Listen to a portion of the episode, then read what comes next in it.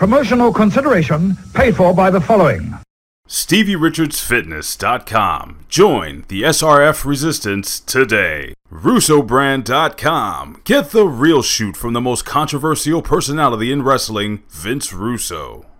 The Voices of Misery Podcast. Support independent media and subscribe at voicesofmisery.podbean.com and follow them on Twitter at Voices of Misery. It's on some old Tommy Compost Dice Raw shit, you know? For my niggas though. Uh.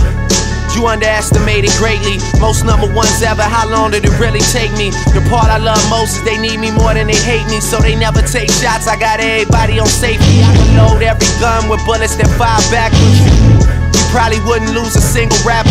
Niggas make threats, can't hear them over the laughter. Yeah, that's cause I'm headed to the bank, nigga. Take over, the break's over. One God of Thunder, yeah, that's me, TAB, and I'm here on HMG. With my man Nachago talking NXT for real. Yeah, Toronto too. And we are getting it out straight pronto to you. You're welcome.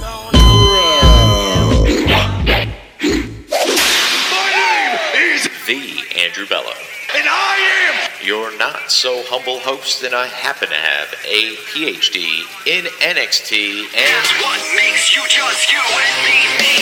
But enough about me. I'm here on the Hacker Hameen Media Group and the Wrestling World Podcast Network to take NXT to that next level. To take each and every one of you to that next level. level. Say yeah. What don't you understand? Nobody is ready for next level. You are the John Cena of wrestling fans.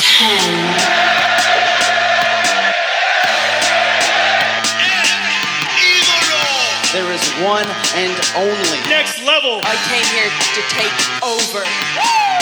We are next level. I need to ask myself, is it worth it? Yeah, yeah, it's worth it. Next level. Anything that you can do, next level, can do better. Believe me. Yeah, just like that. I was not home most of the day. Next Oh, okay. So, so there there is possibilities that more has broken than what I've seen. I've just kind of been following cell phone updates. Yeah, you know what? As a matter of fact, I'm glad you said something because I think there was like a news update I got that I didn't open on purpose so I could see it. Uh, Jeffrey Epstein was not on suicide watch when he died Saturday, raising new questions about how government handles high profile prisoners. Um, did you see the thing that Stevie? Probably not, because I, I doubt if you put it on. Uh, this is from an anonymous ID. Um, and it looks like it's off of like 4chan. Okay. and it says, um, "Not saying anything after this. Please do not try to inbox me." But last night, after 4:15 count, they took him in a medical, in a wheelchair front, cuffed, but not one triage nurse says that they spoke to him. Next thing we know, a trip van shows up. What, er, we do not do releases on the weekends unless a judge orders it. Next thing we know, he's put in a single man cell and hangs himself. Here's the thing the trip van did not sign in, we did not record a plate number, and the guy in a green dress military outfit was in the back of the van, according to the tower guy who let him through the gate. You guys, I'm shaking right now, but I think they switched him out. Yes, I heard this. I heard about this. Okay. That's pretty crazy. It's just like, Yeah, right? The switch out thing is is sort of nuts. I mean, uh, Billy Ray and uh, and Schaffer kind of touched on this a little bit on Hamid Media and uh, the Infinite Fringe dot podbean.com a little earlier in the day. Yeah, the, the switch out thing is something that I didn't even think of. I thought it was just such a no brainer. You just killed this guy. Like, who is he to them other than uh, you know a liability? Uh, I just I don't fully understand. Maybe you know, maybe he's got a, a dead man switch on some sort of information release, you know, something along those lines. Maybe he was going to sing. Maybe he already sang. Maybe they want to know what he told them, and that's why they're keeping him alive. If he is switched out, I don't foresee them like preserving him. I think they have a purpose, and then they'll ultimately kill him, and none of us will know. Did you ever watch Oz? No. Um, Oz was this show about the Oswald State Correctional Facility. And uh, so the whole thing happens inside of a prison, and there is some messed up stuff that goes on inside of that prison. And as soon as I was watching this thing when it broke this morning, I was just like, "Damn, it's just like Oz. He's lucky that he didn't like get locked in between like a solid concrete wall or something and just never found, like happened to Luke Perry." Yeah. I mean, I don't doubt there's some crazy that was shit a that thing goes in on in here. That's what's so weird about this whole thing, right? Is that all right? So we had the two weeks ago. There was the incident where he supposedly tried to kill himself. He claims he was attacked. He t- uh, supposedly told guards that was something that was coming out today. I saw Daily Mail was reporting that. And then, so if he did try to kill himself, why wasn't he on suicide watch? If he didn't try to kill himself, why wasn't he under even extra special, more protection than ever before? I was even saying I cancel this last week. I was like, they better wrap this motherfucker in bubble wrap, shove him in a closet somewhere, and like make sure nothing happens to him. This was this was at a bare minimum, this was botched from a from a security standpoint. This is this is a guy that they needed to protect desperately, and clearly somebody failed. And when it's this obvious, right? Like that the fact that this guy should have been under lock and key, twenty four hour, you know, surveillance, and then he just kills himself when he uh, either should be on suicide watch or at the bare minimum being monitored to the point to where he shouldn't be able to kill himself. It's all just it's all too convenient, right? Well, you know what's funny is is you say that you know he should have been under lock and key 24 hours a day, 7 days a week with surveillance. He was. He was, He was. but was and he? then well, he was and then he just suddenly wasn't anymore. And it's like How does that happen? red flag, Mm-hmm. you know? I, I mean, love I love how many people are just not buying the suicide thing though. Like even my mom texted me today. She was just like, "I don't buy it for a second. He knew she, he knew too much about the Clintons," and I was like, "Yes, mom. Fucking woke as hell, mom over here." Fucking Neil Cavuto at like nine o'clock this morning on Fox News is just like the alleged suicide. yeah. It's You know, Clinton like, side. The, the Clinton kill list was trending on Twitter today. Like people don't buy this for a second. We just we know better. How could you we not just at this plain know better. you know, the, the only thing that that I, I have to wonder though is maybe he did kill himself. Like maybe somebody went to him and was like, "Listen, dude, either I'm gonna kill you, or you're gonna kill you. If you kill you, it's less I got to clean up.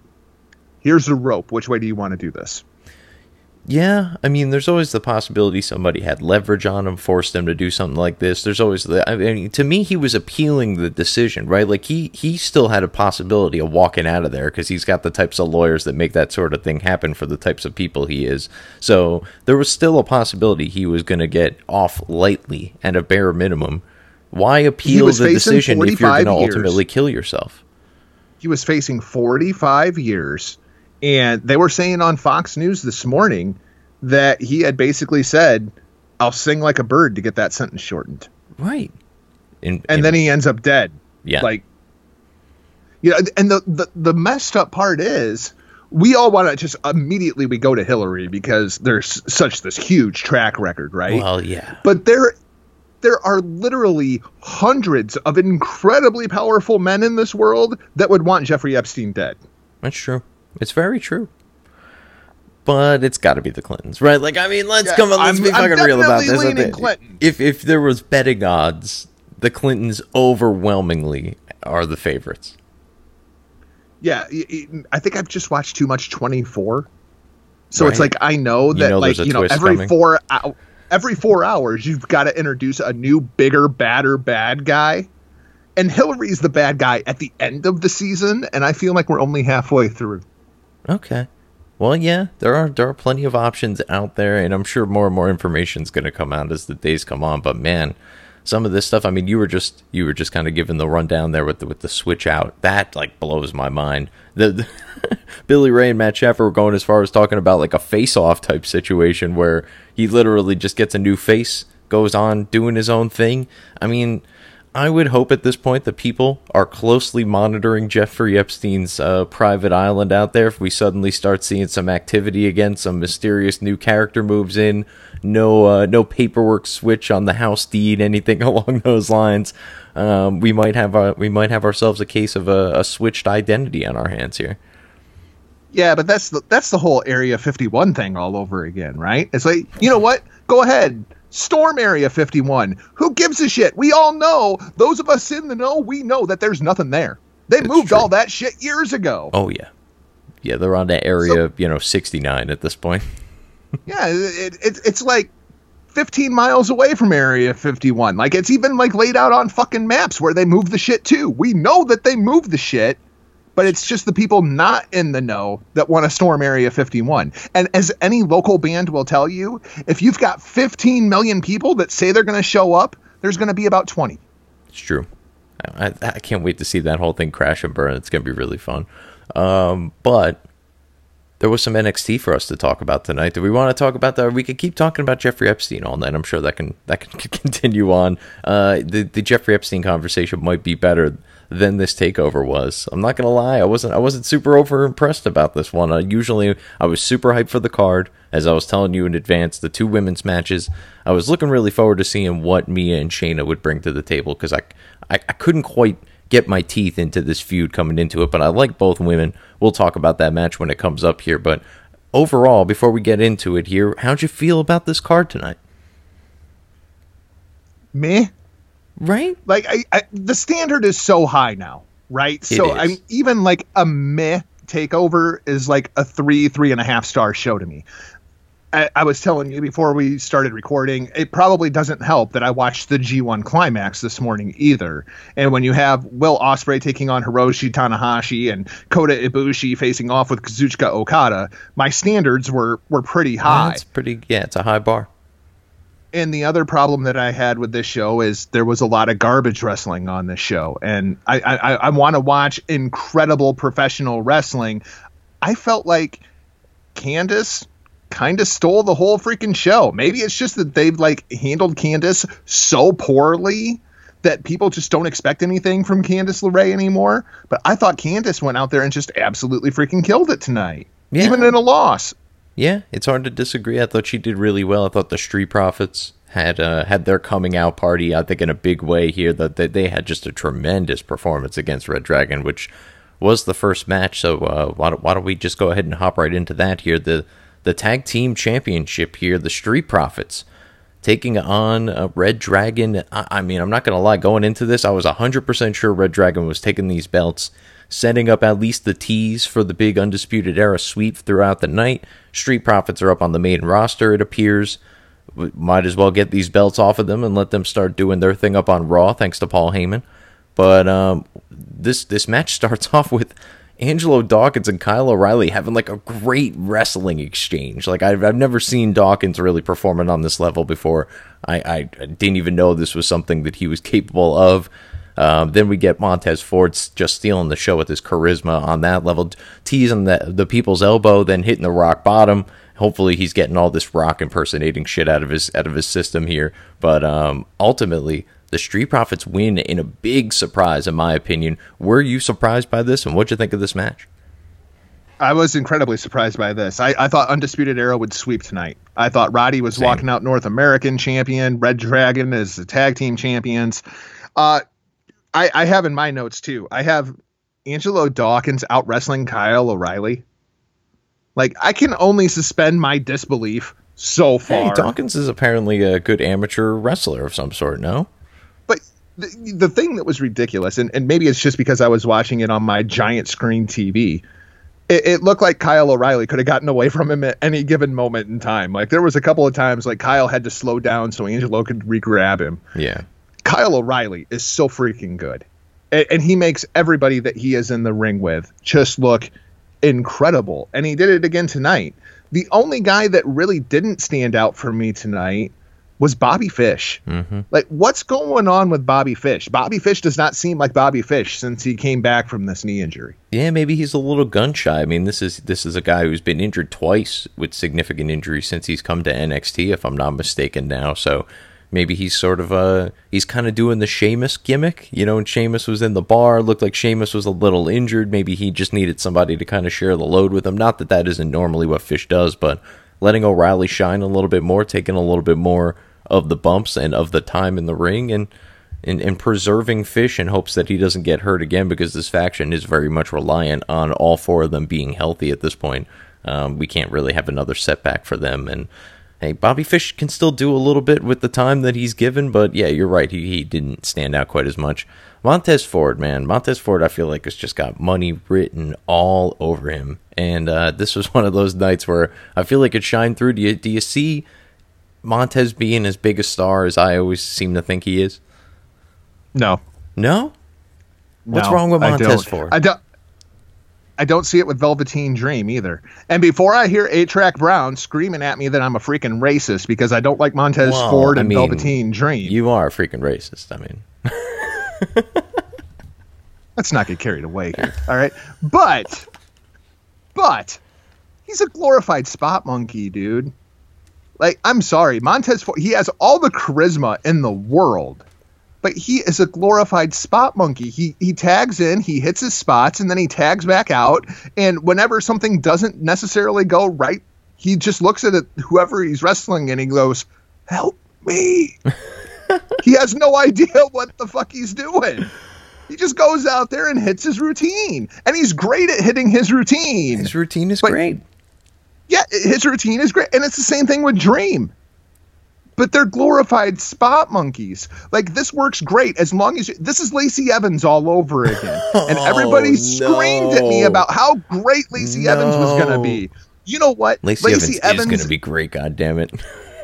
she's fantastic as long as she's got four fucking weeks to put the goddamn match together. When she shows up at Raw and she's got 20 minutes to figure out what she's going to do in the ring, it turns out to be a train wreck. And that's exactly what I expect from the Street Profits and Velveteen Dream on the main roster right now. If they go up to the main roster, right now. I, I see it as like maybe a six week push, and then Vince is going to realize these guys have no idea what in the fuck they're doing, and we're just not going to push them anymore. Damn, it's all too real. You know what? I'm not even going to argue with you. But Street Profits with Ricochet. What are your thoughts on this? This is an idea I was pushing on uh, Wednesday locker room. Uh, you want to talk about? You, you, we're going to call them the, the the spot monkeys, the street monkeys. No, we that's can't call them. The street. No, that's definitely not going to um, Charco.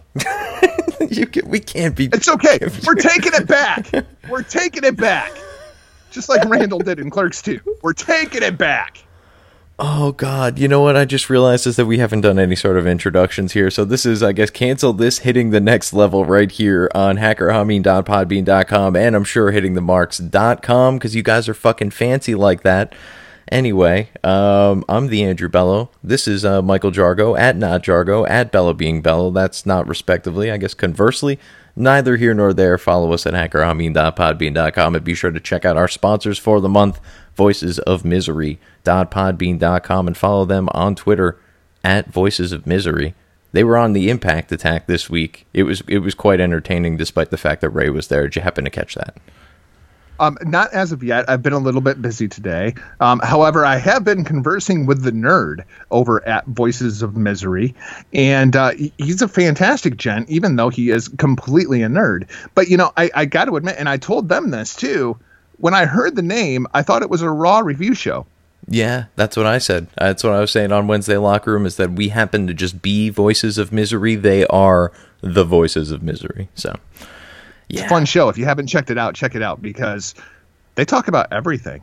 Even though they were totally wrong about the Beverly Hills 90210 reboot. You want to talk about that?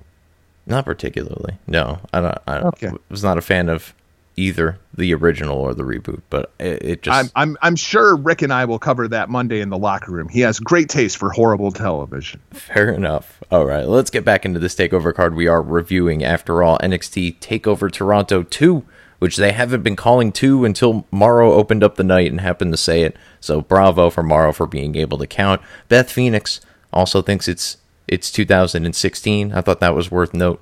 Um, and then we get the ladies match that you talked about before. Candice LeRae stealing the show. Well, you you were super before- high on this. Go ahead. Be- before you jump into the ladies match, I wanted to ask you, where does the tag team division go from here? Like who Ooh. who do the Street Profits move on to next? Because the way I see it, the only logical choice is Breezango. Yeah, I mean, to me, I feel like this is gonna this is gonna cue some sort of swift shift of the titles, probably early in the next TV taping. Like, I I can't imagine the Street Profits are holding on to these things for super long. I don't understand why they held on them tonight. So maybe I'm just lost as to what the long term plans are here. But yeah, Breezango is a, is a move. I don't know if they've got somebody else in the works that we're unaware of, or maybe a tag team that's kind of been lurking in the wings over at the Performance Center. But uh, uh what about Forgotten Sons? Are are you into this oh. Forgotten Sons thing? See, I'm worried because, about them because I think I'm getting worked because I hate them so much. But I don't know if it's because they have actual heat or because I'm, you know, just I just hate them I, because there's no reason to like just, them. it seems very very flat to me. Like the whole gimmick seems very very flat. It could work if Gunner like was teamed up with people that weren't already established, like on their fourth and fifth gimmicks now in NXT, and just no one cares about Steve Cutler and uh, you know poor Buddy Murphy's old buddy that just got the short end of the stick across the board. they they were a tag team that sucked, and, and Buddy Murphy managed to turn it into a cruiserweight championship run in an Alexa Bliss marriage, and poor Wesley Blake got absolutely nothing out of the deal. and now well, he's that's, a lackey. I mean, it, it, it's the Street Profits, right? Like when you watch Blake and Murphy, you knew the money was in Murphy and not Blake. True. It's very true. When you watch the Street Profits, the money's in Ford, and then there's D'Angelo Dawkins. And then there's Heavy Machinery. You got Otis. Oh God! Don't oh God maybe, me! Can, Don't you dare oh God me! Tucker just brings that whole thing down for me, man. Like I, I feel like I run into at least four Tuckers Tucker. at Walmart every time I go there. I just like him because of Tucker. just his name alone is awesome. Looks I like want, he should be driving a truck. I want to pair them up with Braun Strowman. Since we're not doing anything with Braun anyway, let's highlight the fact that he's actually a, a likable human being, and let's get some real heavy machinery going. You're gonna ruin Braun Strowman doing that. As soon as he shows any kind of comedic timing opposite of Otis, oh my god. I mean, but they're yeah, not doing anything with there's them. a anyway. real there's a real lack of tag teams inside of the world of wrestling right now. I mean, even when you look at like the independent scene for somebody for Hunter to go out and snatch up, they're just not there. And if they're a tag team that's really good, chances are they're already going to AEW. Yeah, or they're like already LAX. There. Yeah. Well, that's interesting too. Is that we just had the uh, the breakout tournament in NXT? Maybe a couple of those guys pair up and become some sort of tag team. I don't know who it would be necessarily, but certainly enough guys in that in that talent pool there that they can make something out of it. Yeah, I could get behind that. Either that or bring somebody over from the UK. Ooh, like maybe yeah. bring over Mustache Mountain or something. I was actually thinking that maybe Imperium just kills uh, British Strong Style once for all. Pete Dunne's already over here. Maybe they move them over here. We could build towards, you know, we got War Games coming up. We know the Undisputed Era and British Strong Style have a history there. Can always uh, build towards the the War Games match that way. It'll be interesting to see how they do that because I, I think it's safe to say the Undisputed Era is going to be on one side of the ring in the War Games match no matter what. But um, yeah, who who did they end up fighting? I guess we'll find out in the weeks to come. But uh, can we get into this ladies match now? Sure. All Let's right. get into the ladies. Candice LeRae taking on Evil Io. I gotta say, Io was selling a little too much to the crowd here. I felt like she forgot she was supposed to be evil once the bell rang. But other than that, this match was really, really good. Um, Candice just taking a beating throughout the whole thing here, firing back as she often does, but unfortunately comes up short as Io locks in a Koji clutch modification of some sort where she had Candice LeRae's arm trapped so that she couldn't actually tap out, and she ends up passing out. Evil Io, over strong. Mr. Jargo, your thoughts? Uh, I, I, like uh, Joshi Judas. Mauro Ranallo let Joshi out with that Joshi Judas. Tonight. Okay, I All thought right. that was I, th- I I I got to put that towards the top of my Queen of the Skies uh, nickname list for Io Shirai. I like heel Io. It, it's cute how all you silly Americans thought that she was a good girl when she got here. It's kind of the Shinsuke Nakamura thing all over again. Like if you watch any kind of Stardom, you know that she was a member of the Queen's Quest, and they're not the nice girls.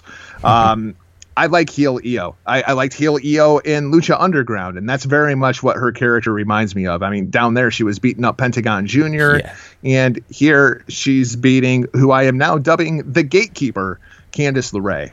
Um, Bello, is there a single talent inside of the entire WWE who has been more mishandled in the last year and a half than Candice LeRae? One or two, probably, but yeah, I, I, definitely see your point. Cesaro always runs to the top of that list to me, but um, Candice. Yeah, is- but he was a tag team champion on SmackDown within that course of time. That's- like that's- I'm not sure Candice has won a fucking match. No, that's true. And then they, you know, they saddled her with just the, the Johnny's wife gimmick for a year, basically, altogether ignoring the fact that she's like a world class professional wrestler on her own. Candice wrestling, all that bullshit. And then she's still kind of, you know, loosely affiliated with that when it's convenient. But they have focused a little bit more on her in ring. They have been putting her over people. They've started the climb. She's beaten Bad and Bougie. She's, I don't know, beaten whoever the hell else she beat to get to this point and all this madness here.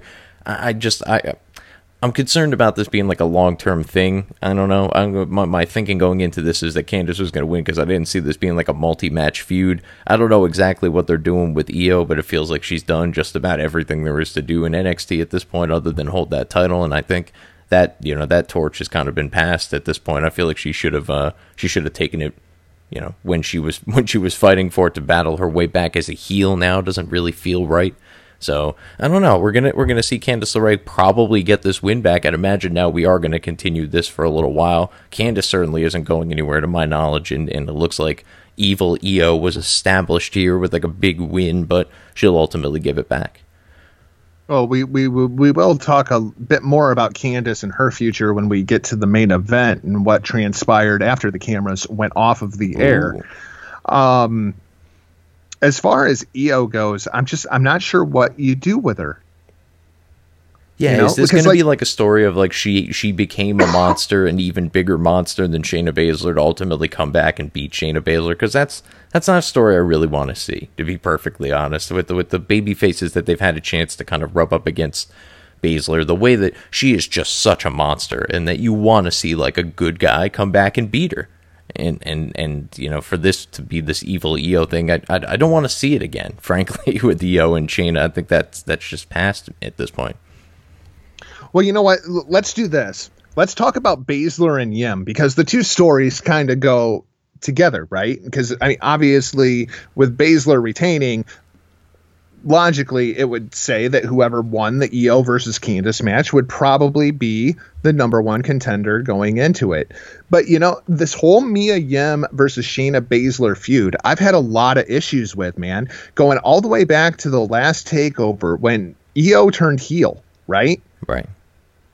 She did it and it put all the sympathy on Baszler. In the meantime, Baszler hasn't done anything wrong. You've got Mia Yim sneak attacking the other two horsewomen, Yep. right? And it's and I watched this match tonight. You mean to tell me during that match that Mia Yim wasn't working heel and Shayna Baszler wasn't working as the babyface?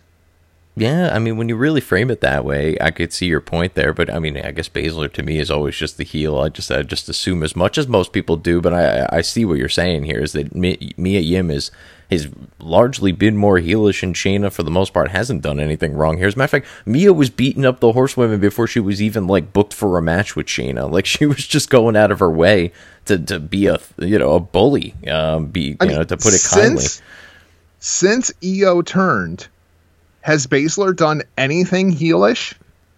Not that I could think of.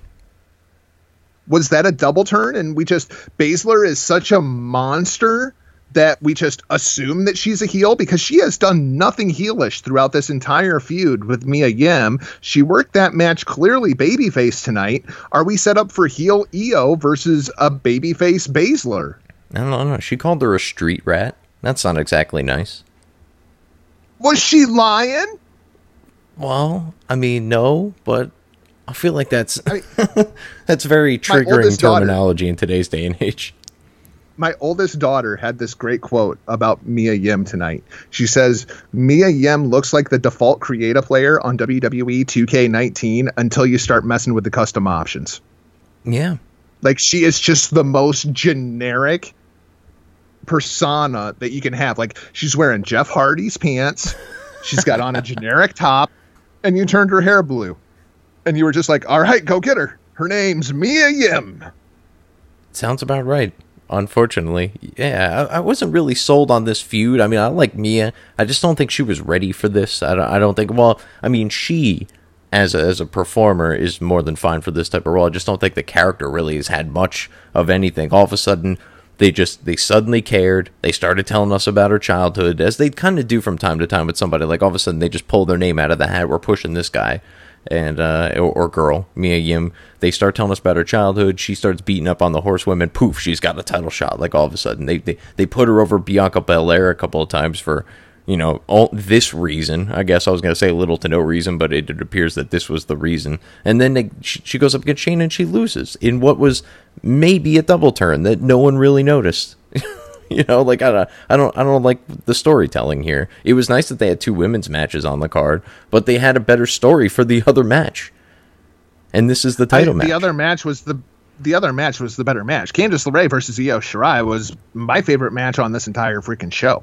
Uh, the the only thing is, it, I was furious by the end because they called it a middle rope spinning neckbreaker, and then Beth Phoenix called it a middle rope spinning neckbreaker.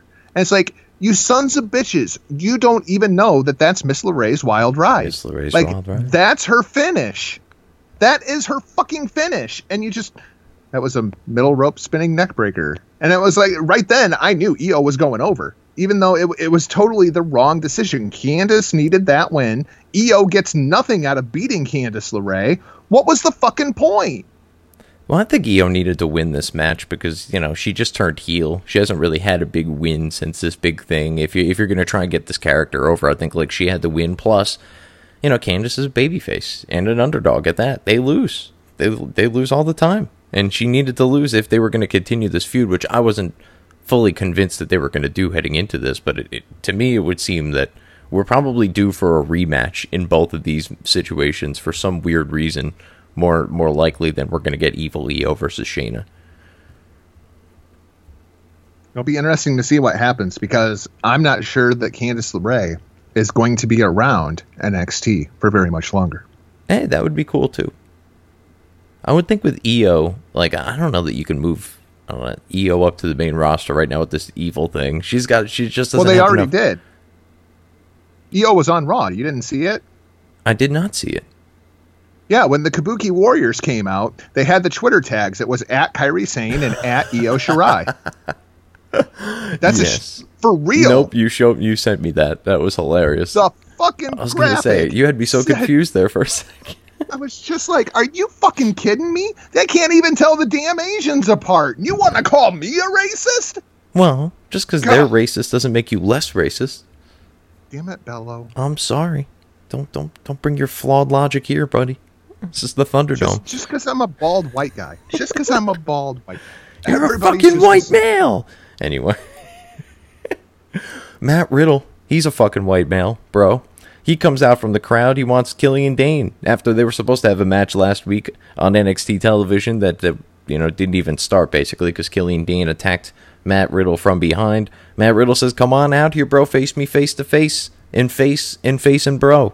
And here he and here he comes. Killian Dain obliges. He comes running out of the crowd too for some reason. Everybody's just in the crowd, running out of nowhere. Where's the goddamn security here? The safety of the WWE universe is in question, but nonetheless, uh, they have a bit of a, a bro down here. These two go at it, and then Killian Dain kills an innocent bystander here at the end as he throw as Matt Riddle's in a. Uh, he's he's trying to lock in like a sleeper. He's got him mounted on his back, and Killian Dain runs off the stage with him and pulls what appears to be like a random cameraman. I don't even know, but that poor bastard I think it was dead. Security. You're you're you're asking where was security going through a table? Okay, there was more. There was no other security. It was just this one five foot seven, hundred thirty five pound goober that went through this table. And no, it was not ACH. It was not ACH. No, I thought it was at first. I thought it was ACH. I was like, why is ACH out there? Just to go through a table? Why not? It was not ACH. He had more hair. That's the only. That's. Part of me would have loved. I, I want to find out that it was a rib. Like the whole thing that, that that guy was not supposed to be part of that. That he just got pulled into it by accident. Welcome to the show, That would kid. great. He's just some kid That from would be Full Sail.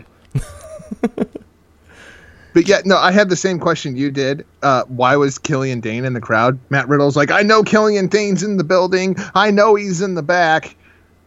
Okay, so I expected him to come from the back. Like, he could have done this at the freaking hot dog stand. They could have just like you know randomly ran into each other. Like Killian Dain's getting a beer, Matt Riddle's trying to get a hot dog, bro. They should have made this a match. They should have just made it a full blown match. Well, I, I thought it was gonna be a match on next week's episode of NXT, and they were gonna shoot Fashion Police versus Forgotten Sons, and they were gonna do Matt Riddle versus Killian Dain, and then we were supposed to have the breakout tournament Yes. final on Takeover. They shot the breakout tournament final before Takeover and moved the Matt Riddle Killian Dain thing to the main card. So Interesting. that's what happened. I'm not sure why, but yeah, I thought the breakout thing was always supposed to be on the pre-show. They that, at least that's what they had said on on NXT television this week. But You just muted yourself. did I? Am I back? Hey, there you're back. Hey, anyway, yeah, no, I thought that that's what they said on NXT this week. Is that uh, is that it was going to be on the pre-show or you know next week? However, you know they want to word it as far as the breakout tournament. I didn't know that they had that pin for for Takeover originally, so that's interesting that they made that move there. Uh, I wonder where this is going with Matt Riddle and Killian Dain. I mean, it, it it seems like they're putting some effort into this year. They didn't want to pull the trigger on the match here at Takeover, which leads me to believe that they got some sort of you know bigger plan for this. Any ideas? I'm curious, man, because from what I have heard, this was supposed to be Matt Riddle's takeover.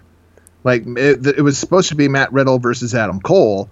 Matt Riddle starts running his mouth about fucking Goldberg on social media, Ooh. and they took the match away from him and gave it to Johnny Gargano. So I don't know what's going on with Matt Riddle. Yikes, bro! Better uh, watch his Twitter thumbs. That'll get they'll get you in trouble, Well, I mean, bro. bro. I mean, bro. Well, I made fun of There- there Goldberg. is a- Fucking Ziggler made fun of Goldberg. He's getting a match with him at SummerSlam. If you can call that a match. Well, it's gonna What be. you What do you think? Ninety seconds I'm hoping less. over under. I want to see at least.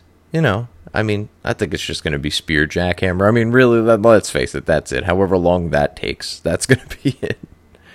So we're gonna bury Ziggler. Yes. And then Monday, Ziggler's going to beat The Miz to get his win back and go 50 50, which is going to bury The Miz too. Congratulations, Goldberg's back.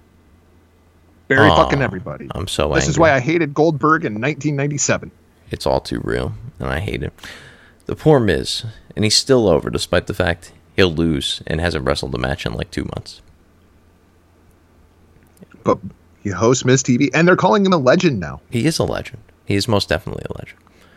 Anyway, moving on. Uh, we had a three way for the North American title. It was Pete Dunne, it was Roderick Strong, and it was the Velveteen Dream with the Raptors dancers coming out to do his entrance. I thought that was interesting. Um, the Pete Dunne pop was not quite as loud as I was expecting it to be in the great city of Toronto. Shame on you, damn Canadians.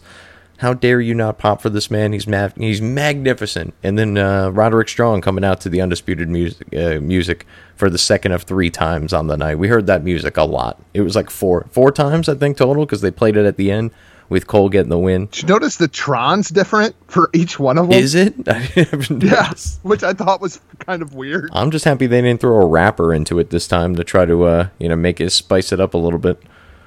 They did I- I sandwich Roddy Strong in the. Oh wow! Yeah, no, they're not that cool. There's no when they had when they had the Raptors dancers. I mean, I just figured that Drake was one of the Raptors dancers. That's true. I think that's how we got to start, right? Isn't that? Seems legit. Yeah. I mean, they did sandwich Roddy in between Dunne and Velveteen Dream, so that they kind of like you only heard Roddy's music for a little bit, and it was immediately drowned out by by by uh, Dunne coming out afterwards. But this had an interesting three way recipe, kind of written all over it to start off here. I thought this was good. I thought it was a lot of spots though. It just seemed like there was a lot of like, you hit me, I hit you, you hit me, I hit you, you hit me, I hit you. Everyone falls down. Poof.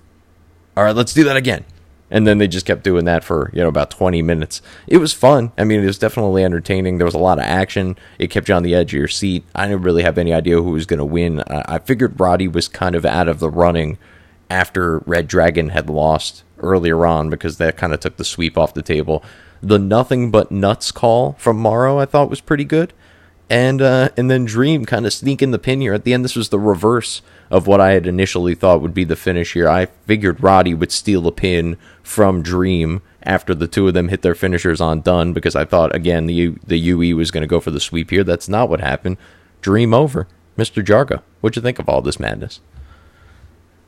As far as the WWE Triple Threat match goes, I thought it was a good WWE Triple Threat match you know and, and, the way that that works is it, it starts off with me bello and rick in the ring and me and bello throw rick out of the ring and me and bello fight and then when rick decides it's time for him to get into the ring then i jump out of the ring just and jump then rick out. and bello yep. fight yeah and, th- and then when i decide that it's time I jump in the ring and Bello gets out of the ring, and then me and Rick look at each other for a little while, and then Bello gets back in the ring, and we both punch him in the face. See, this is how a WWE triple threat match works. Mm-hmm did that all off the top of my head. It's That's so good. fucking predictable. It is. Um, the dream entrance is what we're all going to be talking about, right? I mean that they, they played the fucking Mounties music. Yeah, like the, the Mounties music. It's the Mounties. They played the Mounties. I, I, couldn't believe that they actually played the Mountie music, and then they come out with those stupid Raptors dancers.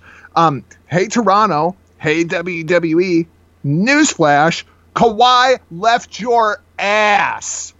Got out of there faster than he fucking could, man. He went to LA. He's sitting in there underneath a palm tree, soaking up the sunshine. And all you motherfuckers, yeah, we're world champs. Bullshit. Without number two, you ain't shit. And you know it. You're going to be like sixth in the freaking East, which is awful. You don't even have to be 500 to finish sixth in the freaking East. Damn, man. Why you gotta, why? Why you gotta hate? Why you gotta hate on the fucking, Raptors? Fucking Canada. Uh, they keep this shit up. They're never going to be a you state. what? I can't. I can't blame you for dumping on Canada. I just feel like, uh, hey, you know what? People don't want to go play in Toronto because it's in Canada. It's bad enough as it is. Let them let them enjoy their championship.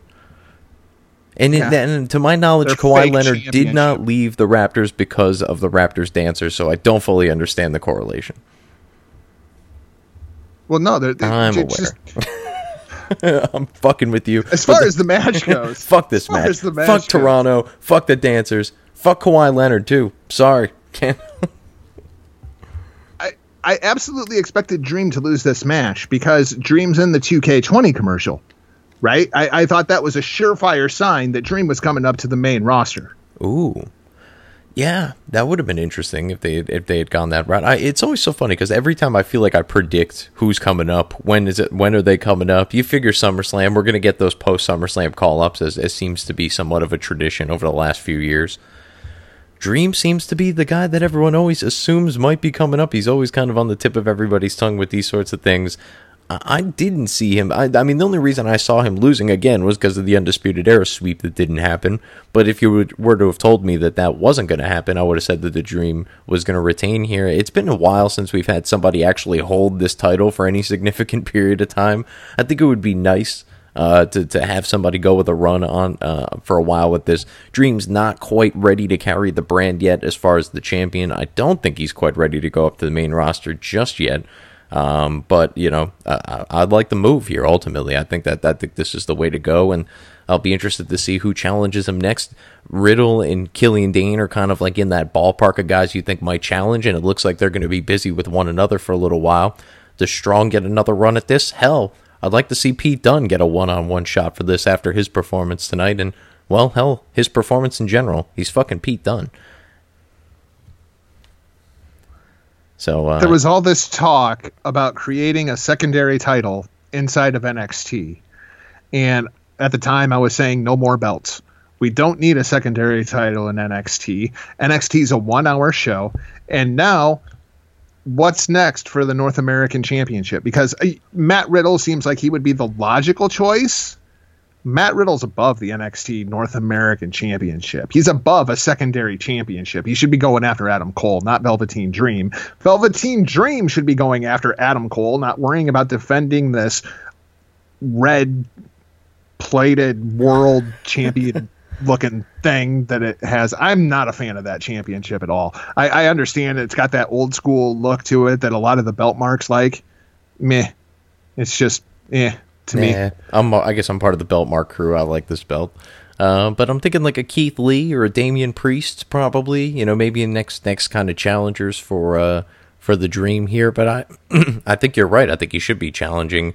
Um, you know, worried about Cole more than anything, or Matt Riddle. Most certainly, I think is is probably the next guy. Maybe that's the whole deal with Killian Dain here is that you build him up, have him go over Dain, kind of prove that he's ready for that sort of spot, and then uh, Riddle versus Cole's kind of been something they've been teasing for a little while. They, we've gotten little bits of it, but that'll be that's a main event match. Absolutely, I think that. I think what did you work. think? Did NXT need a secondary championship? Because you know NXT UK doesn't have a secondary championship, and it seems to work just fine. Yeah, I think ever NXT since we does. brought I that in, I think NXT's roster is a little bit more kind of extensive. I, I also think there's guys like Dream, like Tyler Breeze, like um, Roderick Strong, guys that are n- never really going to be main champions, and they got to learn how to be mid card champions. You know, at the end of the day, the WWE model, I think there's certain guys like that that you can. Uh, that, that can kind of hang around that mid-level card kind of kind of deal, and then when they move up to the main roster and they're they're just flirting around the U.S. title or the IC title, like they're just used to where they are on the card. Ultimately, I mean, I don't know. Uh, maybe I'm oversimplifying it a little bit, but I think you know there there is something to being uh, a mid card champion and kind of carrying that belt and making it, it, it, You have to go almost above and beyond to make that belt prestigious because it's not the main belt and everybody knows it. So you got to do something like the Miz did with the IC title and really made it the most important belt on the show because he said so and he kept winning and ultimately it became so. But I feel like since the North American Championship was introduced, the tag team division is the lowest that it's been in a very, very long time. The women's division, while it had two matches on this takeover, has been just absolutely dominated for the better part of a year by Shayna Baszler. And the main event picture consists of basically Adam Cole, Johnny Gargano, and Tommaso Ciampa. What, what we did is we, we took the singles men's roster and we split it in half so that we could fuel two divisions there's only one hour of television. Like when you have five hours of television, yeah, absolutely, you need more titles. But when you only have one hour of television, you have a three hour takeover once every three, four months. I should I don't feel like it was necessary, and I feel like all it's done is create another division that needs television time that's hurt the other three divisions. Yeah, no, I could see your point there. I don't know. I just I, I like it for like I said, like a guy like Dream right now uh, what would he be doing if not for this belt? Like, would he be in a tag team randomly, just kind of be thrust into one because they need to get him on the takeover cards? Why couldn't he have a two takeover program with Johnny Gargano? Why couldn't could. the the Tyler Breeze feud have happened without the North American Championship? It was just a personal issue. Why does everything have to be about a belt? Because that's what that's what that's what wrestling's all about. You wrestle to get belts. See, and I, I disagree. I completely disagree because I feel like the personal issue, like the grudge matches. What was the best match or the best match on this card? It was the grudge match. There was no belt involved. Fair enough. Just build personal programs. I don't know. I like prizes. I like the element that this is all real and that these people want trophies. You know, that's I'm still hanging on to that desperately, even though you know Instagram does everything it can to possibly ruin that. But Let's get into. I'd like to believe it's all real, and you know, every once in a while, somebody just wants to kick somebody's fucking ass. That's fair enough. I guess that's hey, you know what? Every so often, somebody does want to kick somebody's fucking ass. But Johnny Gargano and Adam Cole, they want to kick each other's fucking ass. Johnny Gargano coming out with the Wolverine gear. I was a fan of this actually. I liked I liked it said wrestling like in the Wolverine font on the on the back of his trunk, so that that was interesting. You're so, such a Marvel uh, Mark. I'm a Marvel Mark, and I'm a wrestling Mark, and I'm a Gargano Mark in particular. Fucking love this guy. He could basically do no wrong, in my opinion. Having said that, think this match was a little much. Um, the the, the the three stages of hell stipulation I thought was a little much to begin with. This was clearly something that was probably designed for Gargano and Ciampa if Ciampa was healthy, and this was going to be part of that plan. Uh, because I don't feel like this feud ever really got to the point to where it merited something like this. Like, yeah, sure, Adam Cole's a dick. Okay, Adam Cole's a dick to everybody. I don't know. I don't know that it's an intensely personal thing with Johnny Gargano, other than the fact that you know Gargano beat him for the title the first time around, and this is the particular person he wants to be a dick to at the moment.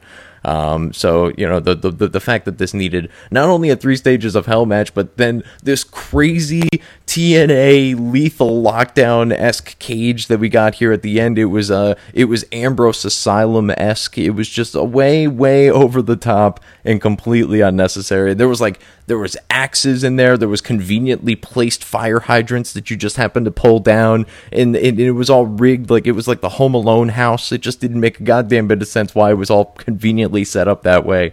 And if they had just done this match as a singles match that was the first match here and we got a clean finish one way or the other, five stars. But then they just went ahead and went way over the top. Gargano, uh, I'm sorry I'm talking too much about this, but this really pissed me off with the Gargano thing. Gargano DQs himself, gets himself DQ'd in the first match by hitting Cole with a chair once. They then proceeded to have a street fight where virtually every shot that each of them took for the next 20 minutes was equivalent to one of those chair shots. It was mindless. It made no goddamn sense for him to take the loss to deal out the minimal amount of damage that he dealt out with that one chair shot. And then they battled all around the arena for another 15 minutes before ultimately he, he got the pinfall. And he's the babyface in all of this, which made even less sense than, it, than the initial stupid plan to begin with. I, didn't like how this was laid out. I thought it was way over the top. I thought it was dragged out way too far. Am I wrong? It was backwards, right? It was so backwards. totally backwards. Okay, but listen to the pops when they come out. Adam Cole clearly gets the babyface pop, and Johnny Gargano just kind of came to the ring. Yeah. Do you think that maybe they called an audible? Like, do you think that maybe Adam Cole was supposed to get DQ'd and then go to town on Gargano and just they read the crowd response and flipped it? I really hope not. I really hope that's not how they did it. I would, I would have, I would have thought that they could have at least waited until the third match to flip it. You know, let Cole do that. Let Cole get the second fall, and then we get to the third fall, and we can, we can, you know, flip it around at that point and let and let Cole go over if that's how you want to do it, because it just didn't make any sense for Gargano to A, do it, and then B, to do it the way he did it for, again, the minimal, you know, sort of a reward for doing it the way that he did it. It, it just was. It was it was overthinking it. I think uh, you know they they were almost trying to surprise us here with something crazy, and they went too crazy with it. It just didn't make the the damnedest bit of sense. Gargano has not made the damnedest bit of sense since Tommaso Ciampa. Well, that's true, hurt. and that, to me, that's what they're trying to do here. Is that they just tried to they because Cole is so annoying and can get a little bit of heat, and because Gargano Gargano's so sympathetic here, they just tried to slide Cole right into that spot and just pretend like Ciampa is wrestling him, and you're just not. You, you can't make this Gargano versus Ciampa. Nothing will be Gargano versus Ciampa. it's the it's the best, I mean, most emotional feud they've had in 15 years. But I mean, even at the time, right when when the whole Gargano versus Ciampa thing was going on, Gargano was slowly losing his mind, right? Yes. And I mean, really going all the way back to the Aleister Black thing when Gargano was the one that attacked Aleister Black. Like this was a heel turn from Johnny Gargano, and he's doing like the whole kind of psycho Joker thing. And he's like, "No, I'm the hero. I know I'm the hero. You, I, I'm Johnny freaking wrestling, right?" Yeah. And we all knew that it was like this this false facade that he had. And Ciampa completely exposed it, and the people were starting to turn on Johnny Wrestling, which is the way that it was written. And then Ciampa got hurt. That all went in the trash, and they tried to bring back white meat babyface Johnny Gargano, and the crowd has not went with it whatsoever because we've never had any explanation of what in the hell happened to this crazy kind of demented Johnny Gargano. In the meantime, Adam Cole has just caught freaking fire because he's Adam Cole. He's so freaking good that people are going to cheer him and we don't know how we're supposed to feel about Johnny Gargano because they've never freaking explained it. Yeah, and even the, the, the times he's attempted to try to explain it. I mean, to me, it was um, Uh, I get the Joker comparisons. Um, I've heard that a lot. I, I always kind of thought it was more like I don't know, I want to say like Secret Wars era Spider Man, like right when he just got the Venom symbiote and he doesn't really know how to handle it. He's got a little dark side going, he's got a little light side going. He still tries to be the hero. He's, he's you know, he's, he's very much still Spider Man, but he's dealing with this kind of darkness within him. And I think we need to start gearing back towards that. Maybe that's where we go from here is that he loses to Cole, he snaps again, becomes kind of the, the evil Johnny Gargano because when Ciampa comes back, he's a babyface uh, as much as we all hate, you know, as much as as much as heat as he was drawing and as good as he was at doing it, you come back from an injury like that, you're a huge fucking babyface. And and if you're gonna throw him in a feud with with Gargano again, which you know they're gonna want to do because that's just where the money is right now, um, you know, then then Gargano's gonna have to be the heel in all of this. So after the match, yes, yeah, after the cameras go off, Hunter comes to the ring, and they basically all but said this was the send off for Johnny Gargano. There's nothing left for Johnny Gargano inside of NXT, and we all know it. The only thing that's there is the Ciampa feud, right? Right.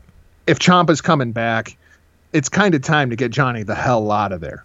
The question is, what's next for Johnny Wrestling?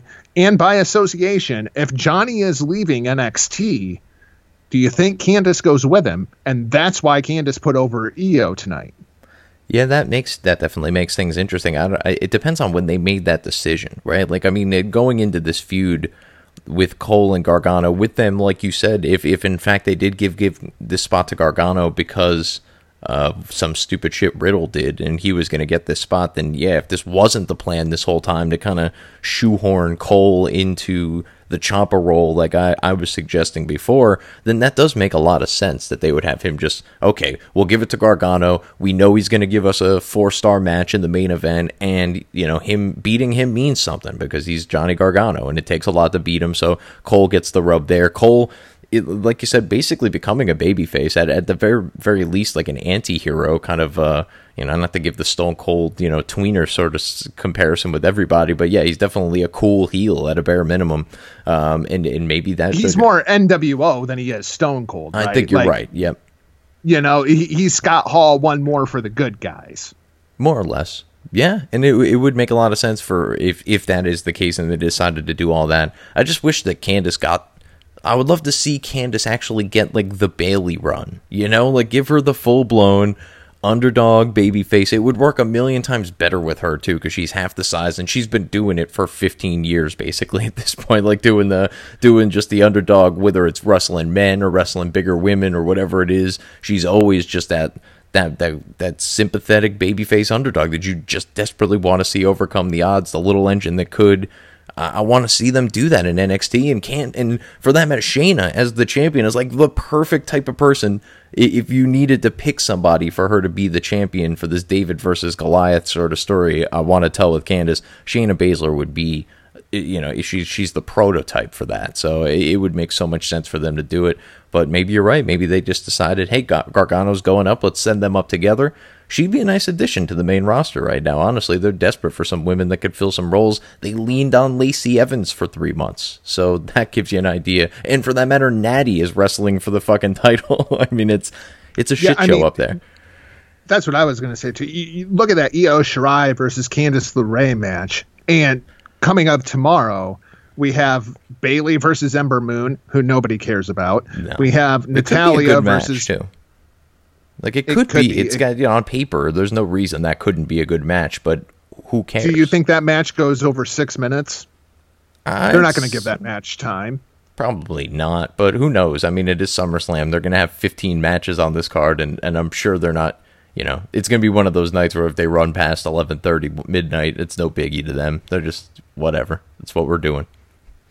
Becky and Natty does absolutely nothing for me. Uh, like Natty is basically the Candice LeRae of the main roster at this point. She's a really good hand you can throw in there with basically anybody, and it'll be a passable match. And then you have Trish and Charlotte, and it's just like either Charlotte gets beat by a soccer mom, or Charlotte beats a soccer mom, which she should, and nobody gets over. Right. That that that's sort of. I mean, Charlotte can get a broomstick over. I would imagine this this will at least be somewhat. She couldn't get Lacey from- Evans over. Well, that's true. They didn't actually wrestle That against was- one another. that- Did they? They had a singles match Ah. on Monday Night Raw, and I and I still to this day say that is the worst wrestling match in the history of professional wrestling on television. It was awful, I don't remember It a match that bad, but awful, the bar's so low. awful. Well, I mean, dude, it was one of those like Charlotte threw the big boot at Lacey Evans, and it got like two feet away from her face, and Lacey fell over. Ah, It was okay. one of those kind of matches. So it was like a Shane McMahon match, is what you're saying. Hey, he's going to beat Kevin Owens tomorrow. Yeah, he is. This is it. This is going to be all right. Conspiracy theory of the week. Um, this is the beginning of the invasion angle. This is the beginning of Kevin Owens quitting, re-signing with NXT, starting the army, leading Uncle Paul's black and yellow army up to the main roster, and lighting everything on fire. I'm going Midnight Rider. Ooh, remember the Midnight Rider angle? dude, that would be fucking awesome. Yes, Wouldn't that be gold? That Just would be really absolute good. gold. yeah. I want to see. I want to see Kevin Kevin Owens. I almost called him Steen for God's sake. How long has it been? And I still make that mistake. Well, I want to see name. Kevin. I want to see Kevin Owens come back as El Generico.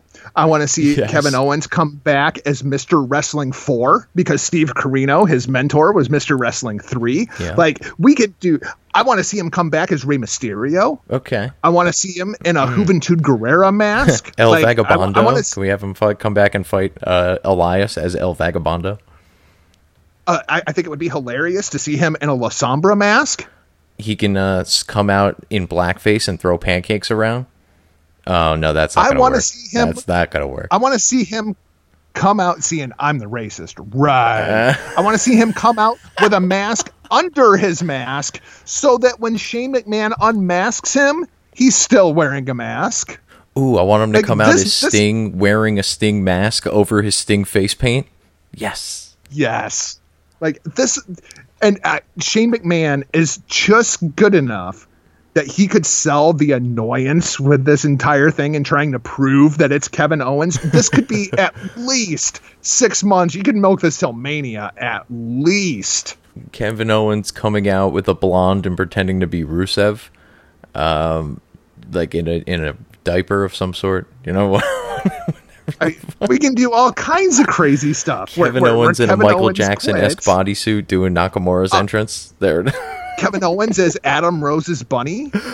Oh yes, I love this. I love this all so much. Yes. All right, but yeah, Kevin Owens is gonna lose, but it's gonna turn into something magical. I think. I have hope, and I don't know why, because it's fucking WWE. I don't know why I still have hope.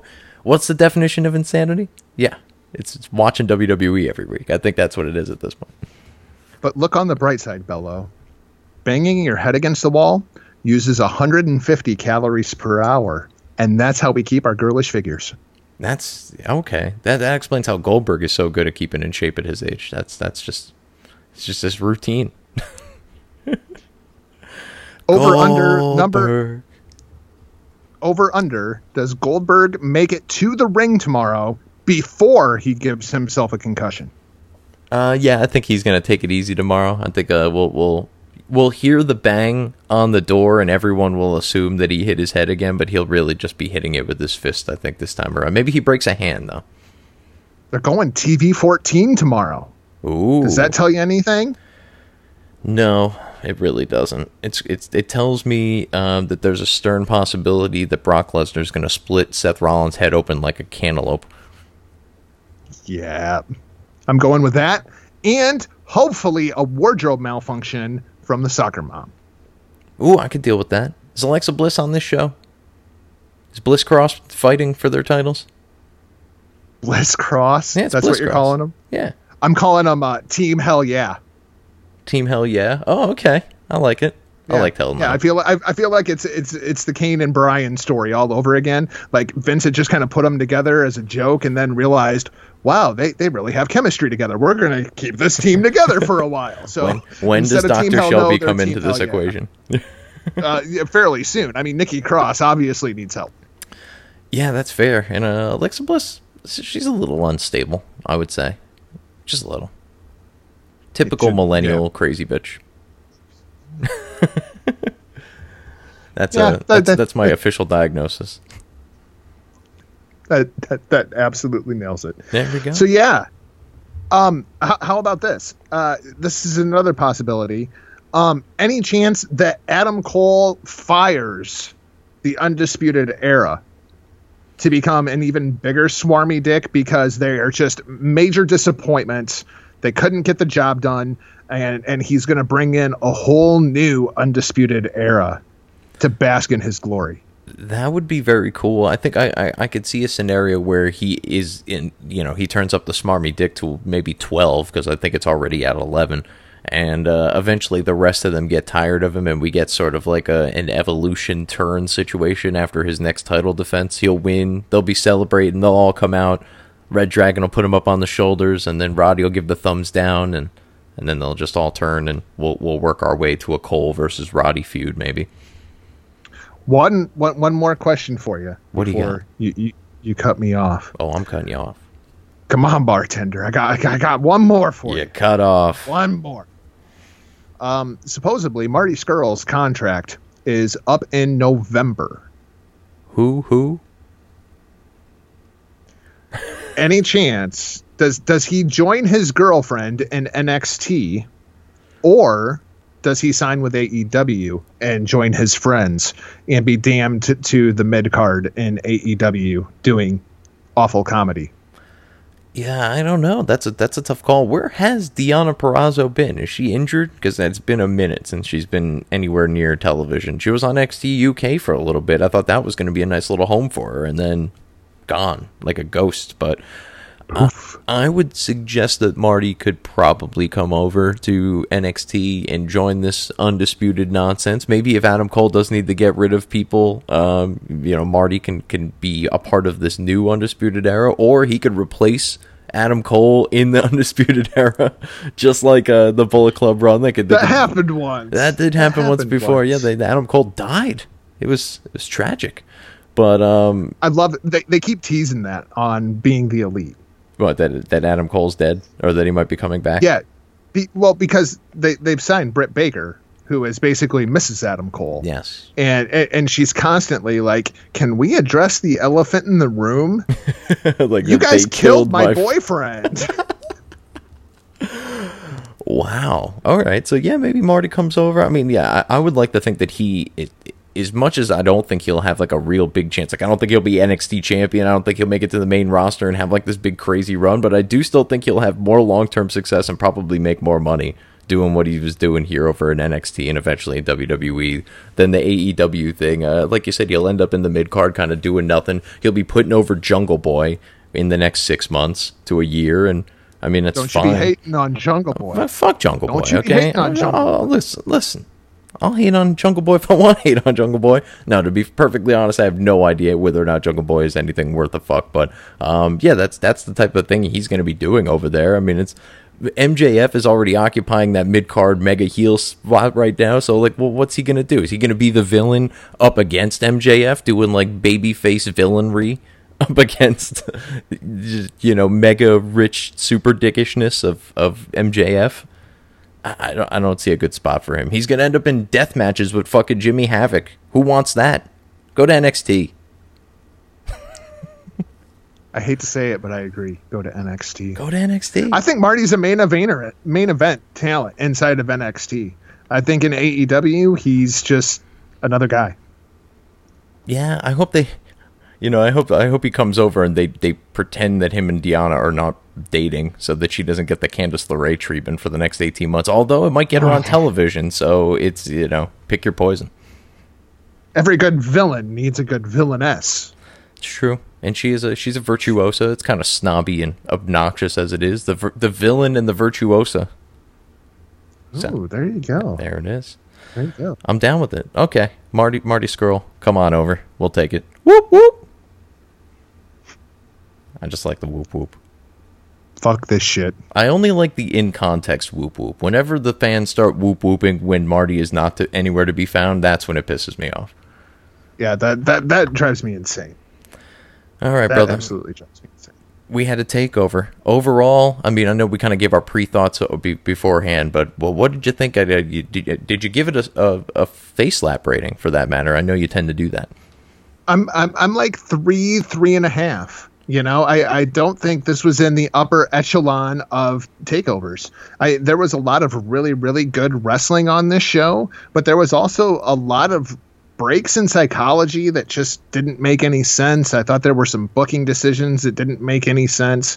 I'm curious to see where NXT goes out of this because the the world title picture, obviously Tommy Entertainment has been rumored that he is going to be returning sooner than later. So I, I look for Ciampa versus Cole possibly in wow. uh, Chicago um, Velveteen Dream and Matt Riddle potentially in Chicago. The tag titles are wide open. The women's championship is wide open. Yeah, it is. It is sort of left open ended in a way where I'm definitely excited to see what's going on. This is sort of why I hate the Hangover episodes. Like, I really wish that next week we would be getting some answers to some of these questions, and we will, and like little promo clips and this, that, and the other thing. But um, I, I want to know like what's going on. Who's our number one contender for all these belts right now? Because it's not really an obvious answer. Uh, overall, as far well, as the, go ahead. I was going to. Speaking of Hangover Toronto, that's going to be the return of is. Did you did you see the the promo that they cut backstage on WWE.com? That that Fandango, he was he was in too deep. He had to get out. He was in too deep, Breezy, and and we we have to reimagine Breezango. It is Breezango I'm, I'm, I'm re- reimagined. Yes, yeah. so, what the fuck does that mean? I don't know, man. It's gonna get real weird real quick. Um, but the fact that they they you know Fandango seems to think Tyler Breeze's fashion sense is whack. I, I got to question his judgment. He's Prince Pretty. I mean, He's king of cute pole. I'm not exactly a fashionista myself, but uh, I know people who are good at fashion. It's like I can identify those t- sorts of things. The the furry boots, man, they're in. They're so in right now. I, I will take your word for it. I've we don't a, have a whole lot of. I've got I, a few I pairs. I imagine I just in New Jersey. I imagine in New Jersey, you know, that people walking around in furry boots on the boardwalk is just, you know, oh, it's just regular occurrence. Day. Absolutely. In Iowa, I'm you worried. wear furry boots, man. I'm worried. Uh, I'm you know worried, what they say. I'm worried Breezango is gonna have an abrupt split and turn into some sort of awkward feud down here in NXT. I'm worried. I'm worried Fandango is going to turn and join the Forgotten Sons. I'm hoping that Fandango does in fact turn, and I'm hoping that Tyler turns with him, and we just get Tyler Breeze and Johnny Curtis as a tag team that are just bitter to, as fuck old guys that are that are pissed that they have to be back down there. it sounds like a fantastic angle for both of those guys. Yeah, that would work. I'm just I I, I see Johnny Curtis kind of I, I could see him joining up with the Forgotten Sons. He's got a few tats. He's he's a little bit more clean cut. He's a little more jacked than than usual. Um, I'm I'm worried. I'm worried about my boy. Well, he's on the Triple H diet. He is on the Triple H diet. It's the only way you get noticed around there, so it's hard to blame him. Um, but yeah, I, am gonna go along with the with the overall card. I think I'll probably give it about a three and a half. Like the first two thirds of this card, I thought were really good, and then it just sort of kind of flatlined for me as far as the, the the, the two title matches at the end. There, I wasn't super pumped about Shayna and Mia. It was a little bit better than I was expecting, but still nothing like wow worthy. And then the main event, like I said, I thought it just went a little too long. It was a little too convoluted, a little too hokey for me. It didn't need to be. These guys can wrestle. Let them wrestle. 50 minutes and 58 seconds. Yeah, it's like a goddamn, you know, Wrestle Kingdom main event, except, again, way too hokey, way too gimmicky, way too unnecessarily long here. I just, uh, I, I, I thought the first, even the first third of this match was fantastic. If we had just gotten a clean finish to that and this was just a one on one match, I'd be praising this to high heaven four and a half, five star match as they tend to do. But man, it was I was like falling asleep. I literally fell asleep at some point between the second and third fall because it was just too much. And you're just waiting for that end that you know the second fall is so fucking useless. In in the two out of three fall matches, the second fall should just be like instantaneous. Fuck the kayfabe. Just stop dragging this shit out for me. Like just let's just go right into it. We know it's gonna go down to a third fall anyway. Two out of three falls matches in NXT. 50 minutes and 58 seconds. Two out of three falls matches on Monday Night Raw. Yep. Six fucking minutes. Six minutes, and that's with six guys. Sometimes they they're doing two out of three fall six man tags for no reason whatsoever. There is zero demand for two out of three falls useless six man tags on Monday Night Raw. Zero. They're listening to the fans though, Jargo. They're listening. Sure they are. Yeah. Mm-hmm. And I believe you, which makes us both liars. Absolutely. Anyway, you know who is listening to us? You guys. And thank you for doing so right here on hackerhameen.podbean.com and hittingthemarks.com. I, of course, have been your not so humble host, the Andrew Bello, your resident god of thunder, at least over here on Hameen Media Group and apparently the Infinite Fringe. I don't know about hittingthemarks.com. Maybe they have their own god of thunder. Maybe it's this guy, Mr. Michael Jargo at Not Jargo. Jargo, thank you for joining me. As always, I love doing these takeover breakdowns and having you aboard. As always, tell the people all of the wonderful things that you've got going on. Um, all the wonderful things that I've got going on, you can find over at hittingthemarks.com, hackerhameen.podbean.com. Mondays, inside the locker room, we're going to have your full karate wrestling review. G1 Climax will be coming to a close early Monday morning, and Huckleberry and I will be breaking down the A block final, the B block final, and then the G1 final. We're going to know. This is one of the things I love about New Japan Pro Wrestling, Bello on let's see what is today? Today is the 10th so by the 12th of august i am going to know the main event for january 4th 2020 that is pretty far in advance. And we're going to build to it for months. I well, love it. Wwe gave us the rock and cena a year out. And that was how long ago? It was a while ago and it was unnecessary at that. Just didn't need to be done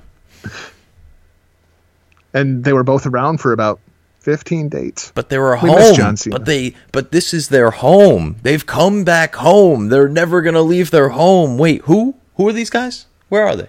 You know what's funny?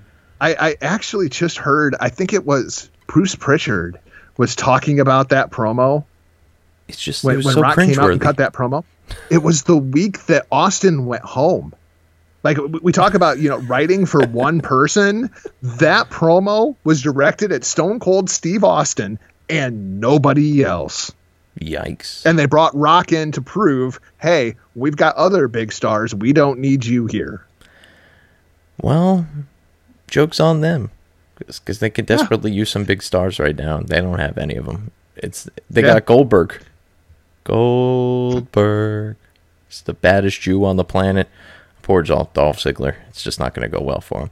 Anyway, uh, this has been our home, and we're not leaving. This is our home, ladies and gentlemen, right here on hackerhameen.podbean.com, hittingthemarks.com. This has been Cancel This, hitting the next level. May uh, Jeffrey Epstein rot in pieces, and uh, may, may the maggots get eaten by even more disgusting creatures, shat back out, and then um, sprinkled back upon his grave in some sort of cyclical fashion of disgusting recycling Anyway, fuck him. Fuck his face.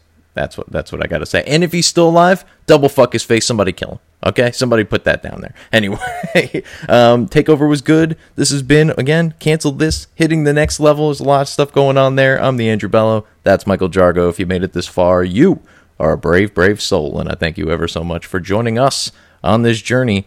We'll talk to you guys next takeover. Peace. Yes, it is I, Bin Hameen, commanding all of you to join the wrestling revolution, the underground of media, and follow our brothers at Voices of Misery on Twitter and subscribe to their podcast because they support hackerhameen.podbean.com and you will go support voicesofmisery.podbean.com because there is no more misery when you leave those FM mark channels and you join the media underground of Voices of Misery and hackerhameen.podbean.com. Rise and praise YOLO!